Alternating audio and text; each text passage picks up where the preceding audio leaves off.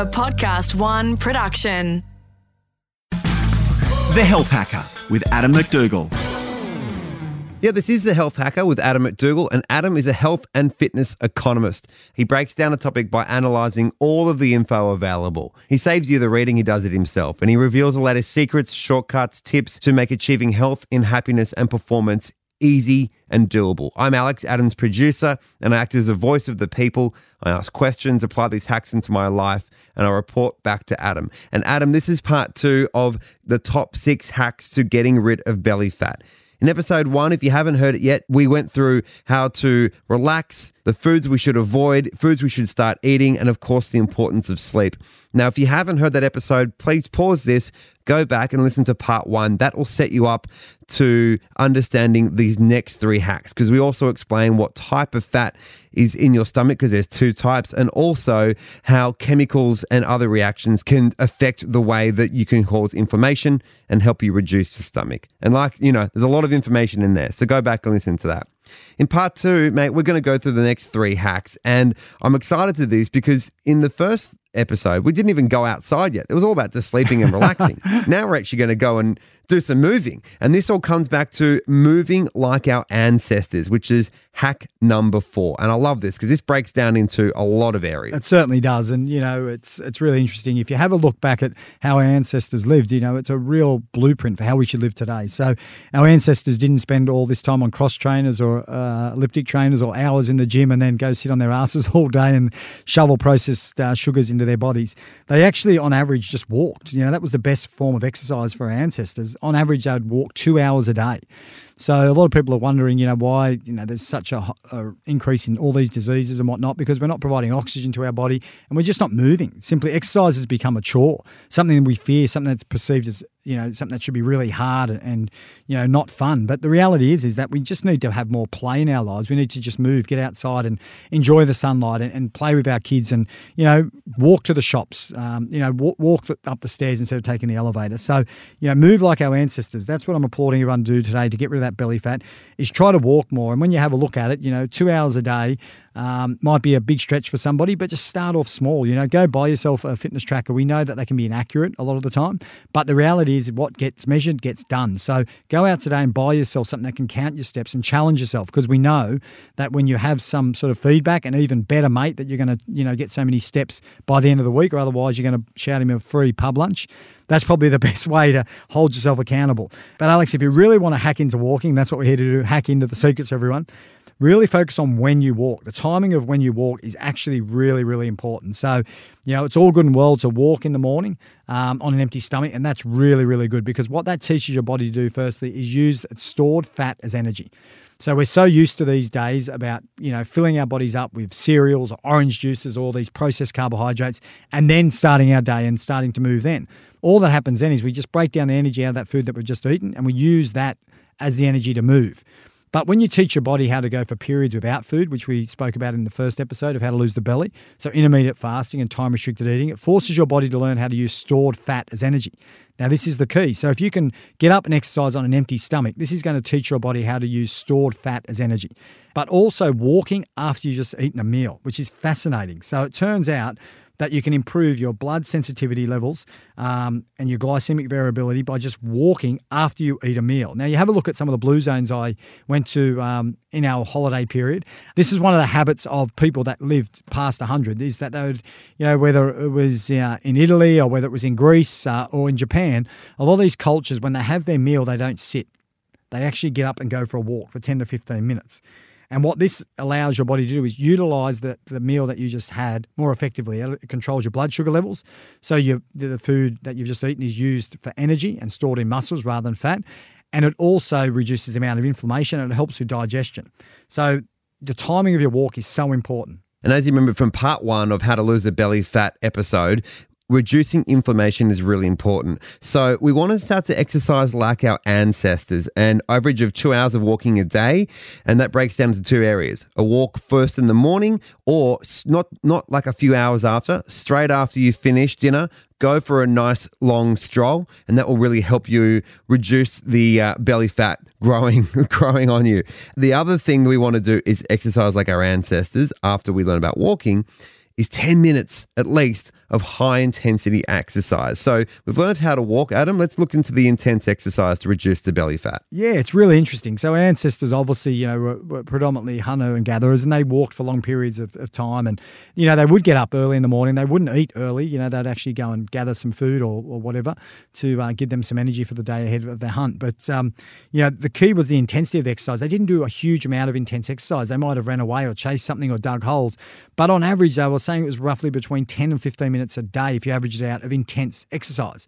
Now, th- this is really, really interesting because the intense exercise has so many benefits which we are now starting to learn about. For example, we know that belly fat, for example, is far more responsive than subcutaneous fat, good fat, in helping the hormones that cause our bodies to burn fat than any other type of exercise. So slow, continuous exercise where you go for a jog or a bike ride or whatever. Essentially, you know, within 30 minutes of doing that exercise, your body stops burning calories. And in actual fact, Alex, if you actually do it for too long, we now know that your body can release cortisol, which heightens your body's ability to store body fat as well. And it causes you to overcompensate when you eat. It increases the hunger hormones as well. So these guys that are going out and pounding the pavement, going for an hour run or whatever, are actually setting themselves up for failure because they're coming back in after they've gone for the hour run and they're probably ripping the fridge door off and downing twice as many calories, you know, in, in the next 20 minutes than they just burn off. And they're also moving less throughout the day and they're increasing their cortisol levels. So the key to efficient exercise, hacking exercise, is doing short, sharp, intense exercise. So things like going for a quick run on the spot for 20 seconds, then having a short break. But what's even more exciting, Alex, is that they've found that you can actually combine some of your favorite cardio work with this high intensity interval based training. So instead of just going for a long, slow bike ride, do a 30 second sprint on the bike, then get off the bike and do some body weight squats or some push ups. And then you can flip it around and do some squats and then get back on the exercise bike and pedal as fast as you can or run on the spot. They call this concurrent training where you're putting basically aerobic and anaerobic types of training back to back. So strength exercise with, um, you know, aerobic type exercise. And what this seems to do is have this double edged benefit over just exercising in isolation, which is really, really interesting. So it's something I always do myself. And it's really great, Alex, because a study's shown how effective this is. There was two groups of people. One group just did slow, steady state training three times a week, and another group just added in one high intensity session a week, which involved this concurrent training. And Alex, the results speak for themselves. The group that just threw in one high intensity exercise session a week compared to just doing three steady state sessions actually increased their fat burning weight loss around their stomach by 48% more. That is a huge amount of difference. And that was over eight weeks. I remember you explaining to that to me. So to recap on that, there's a lot of information in there, is that we want to do some walking to get yourself, you know, in the morning, in the afternoon, uh, straight after you eat. That's really good. When we get to the high intensity exercise, rather than just doing like a lot of pull ups and push ups with resistance training or doing aerobic stuff, combining the two is where you get the biggest bang for your buck. So do some skipping, then with squats, and then do some running on the spot, and then do your pull ups. Is that what you're saying the best and most effective way of doing high intensity exercise is? It's the resistance and the aerobic combined together. It certainly is because it produces, you know, these these hormones that actually burn fat. And we've got to remember too that exercise isn't just beneficial when you do it, it's afterwards as well. And so that afterburn effect that we call in exercise science, where once you've finished exercising, what are your hormones doing? What is your body doing after you've finished exercising?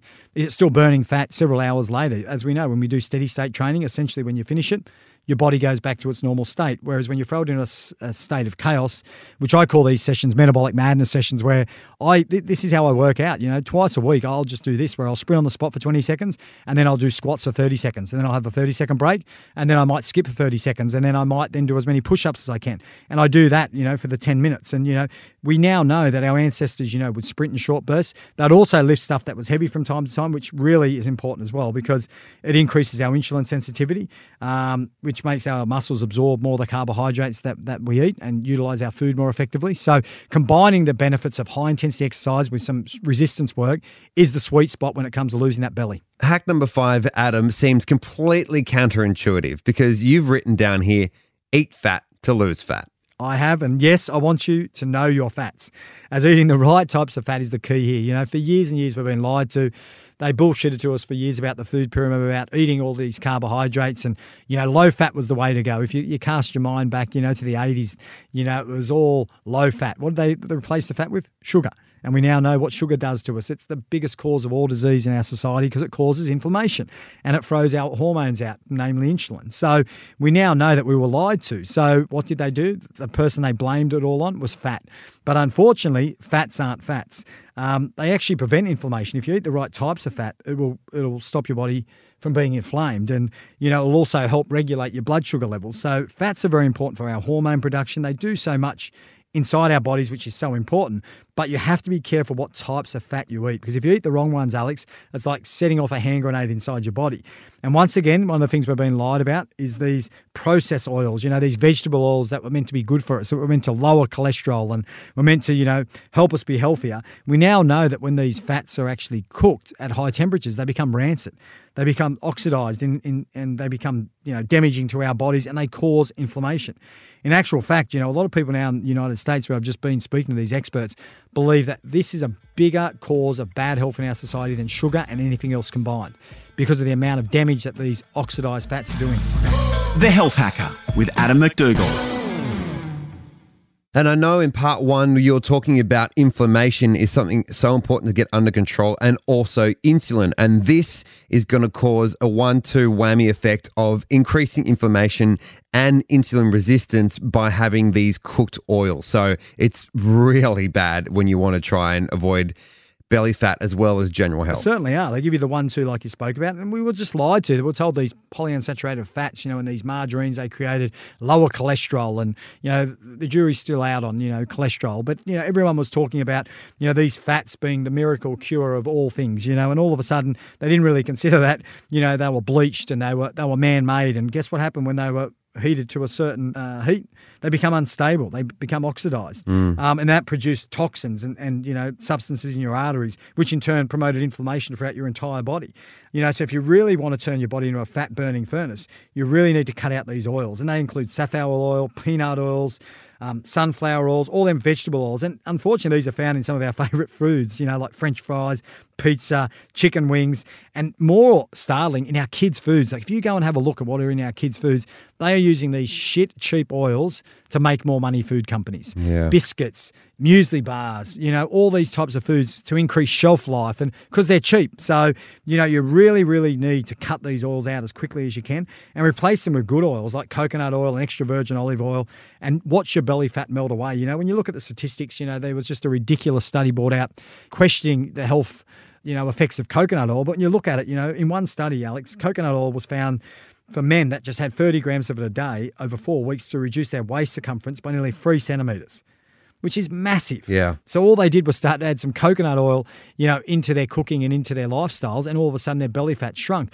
Now the scary thing when I was in America, and the big push in America is, is that there is some, you know, conspiracy theories going around now that the Italian mafia are actually making as much money out of the criminal activity of producing fake olive oil as they are from any other criminal activity. So they've seen where the money is. The mafia have gone, you know what, let's make fake uh, olive oil, and they're actually producing vegetable oil No. and saying that it's olive oil. So, you know, it's something we haven't had to worry about in Australia. But when you're picking your olive oils, make sure that it's the real dark, nice one. It's in a dark bottle because we know that heat and light oxidizes oil. So, and olive oil as well. We want to use it in the right setting. Pour it over your salads, but don't necessarily cook on high temperatures with it. Use things like butter. You know, preferably grass-fed butter, some um, ghee, um, and even you know some coconut oil, um, or cook your foods at a lower temperature. You know, don't burn the shit out of it like most blokes want to cook things in two seconds. So, you know, and watch that belly melt away. But you know, it's really, really important that you know we really understand the dangers of these fats. You know, while you know fats were, were seen as the demons and, and the bad child for a long time, and now it's sugar. We can't lose sight of the fact that you know getting the right types of fat are really important, and being aware of the wrong types of fat is just as important. Well, Adam, as we found out from part one, the goal is to be 80 centimeters for women, 94 centimeters for men around the stomach. So if you're eating coconut oil and you're dropping a few centimeters just by changing oils, you're on the right start. I only cook with ghee or coconut oil, or I dress with virgin olive oil, and now I'm worried it's fake. However, I do, I do use virgin coconut or uh, um, olive oil, uh, so I can tell you, as someone who does that, I really enjoy the way it tastes and the how you cook with it, and you will too, and you will forget about peanut oil and vegetable oil really, really quickly.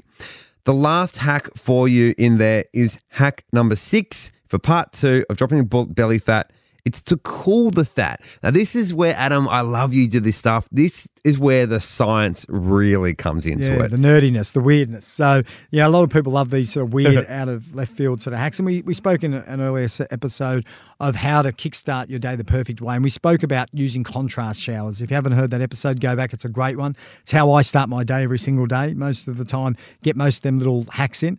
And, um, you know, one of the big things we spoke about was these contrast showers. Now, they've found that the benefits of hot and cold are just overwhelming. You know, you have a look at the Nordic countries and you have a look at their rates of, you know, things like uh, Alzheimer's disease and dementia. They're next to zero compared to, you know, a lot of the Western countries like Australia and New Zealand and America, where, you know, these uh, diseases are just crippling our society. And one of the big factors they've seen in these societies was their exposure to variances in temperature. So they use a lot of sauna and they use a lot of cold plunge pools. And the benefits of hot and cold now really coming to the main front. There's a guy called Wim Hof who's able to immerse himself in cold water as well, and he combines cold therapy. Oh, the Iceman. Iceman. He combines cold therapy with breathing, so he's using both um, apparatuses to get huge health benefits, and he's got a huge cult following, and he's an absolute freak. But to burn belly fat, you know, you may now have seen plastic surgery clinics now promoting this belly fat melting technique, which is called cold thermogenesis. So essentially, what they're doing is they're going in and they're they're actually burning people with coal on their bellies to melt away the fat. Um, there's other companies out there now that are actually selling cool gut buster vests where you strap the the vest to your gut, a bit like the old days with the electronic abs. You remember the old six pack, you know, where you'd electrocute yourself and and whatnot. And we now know that's BS. Yeah. But um, This is the new yeah, one. Yeah, that the studies are based on, on something that was observed in a condition known as popsicle uh, panniculitis. And essentially, what they did, they had children eat popsicles. And what they found was that the cold caused a panniculitis, which is essentially that the fat in their cheeks just exploded. It, it, it, apoptosis happened, which means that it just dissolved the fat cell. So, most of the time, what happens in our bodies is our fat cells are there forever. All they do is shrink in volume. So, when all of a sudden you take in calories, they expand.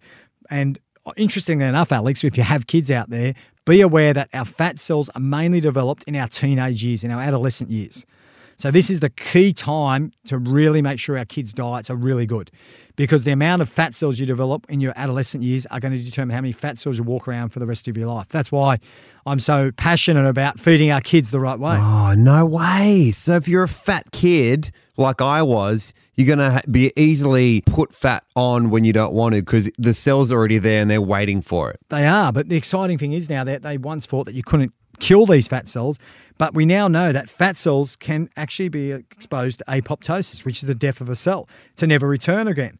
So one theory is is that you know the stomach fat produces the same response in our bodies as these fat cells in our cheeks do. So what they're hoping to do is actually target these fat cells in our belly and cause them to die through cold exposure. I've also started doing a lot of ocean swimming. And at the moment of recording this podcast, the water is bloody freezing. So hopefully, as I'm doing it, my stomach fat is getting less and less. So that is excellent. excellent news for me. Well, when you have a look at it, a journal study um, in the Nature Journal of Scientific Evidence found that exposure to cold temperatures actually also just doesn't kill fat cells, but it can transform the type of fat cells that we have in our bodies. So there's two types of fat cells as well. Apart from two types of fat, there's there's obviously subcutaneous fat and there's visceral fat, but there's actual types of fat cells, and there's what we call brown fat cells and white fat cells. Now it's really interesting. What happens is the brown fat cells uh, they're used by our bodies to produce energy when we're cold. So when we're babies, we're covered in this brown fat cells because you know it's it's a temperature regulator. It allows our bodies to stay warm. This brown fat, but as we age, we start to lose that brown fat cells, and they're replaced with white fat cells, which essentially are used just to store energy for us through food and whatnot. So that's fat that we store in our bodies that nobody wants. So being exposed to cold means that your body not only shivers, where you're going to burn calories as well, but it activates your body to make more brown fat cells. So they then, you know, increase in our body, and that means that our body's ability to burn fat increases as well. So that's pretty cool. Massive two episodes there on the top six hacks to blast away your belly fat. Adam, in this episode, we covered on the following. Just to recap, God, we've gone through a lot of stuff. First of all, exercise like our ancestors. And that breaks down into two parts walking for two hours a day and then 10 minutes of high intensity exercise. Now, with the walking first, remember walk in the morning on an empty stomach or after you eat, straight after, or as close after as you can. Don't wait for a long time. Then, when you're doing high intensity exercise, do um, concurrent training, or as Adam, you like to call it, metabolic madness, where you're doing like push ups and pull ups and then running on the spot. So you're doing aerobic with resistance training. The fifth hack was eating fat know the type of fats you should be having. So we want you to have coconut oil. That's a good that's a good fat. We want you to have good things like avocado. We want you to have extra virgin olive oil. Avoid the bad oils, safflower, peanut, sunflower oil, vegetable oils. And then finally cooling the fat. So hot and cold contrast showers, cold pools, cold exercise, and even something called the cool gut blaster means that actually you can probably get rid of fat cells rather than just reduce them. And that all is down to the type of fat. You have brown fat versus white fat. Adam, I, am so excited to be back in the studio doing this, and I've learned so much. This is going to be a good season. Well, hopefully, there's less belly fat out there after this episode. And like I always say, can't wait till next time, Alex. Me too, mate.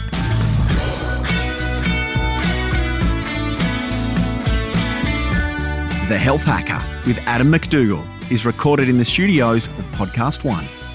Produced by Alex Mitchell. Audio production by Nick Slater. For more episodes, head to podcastone.com.au or download the Podcast One app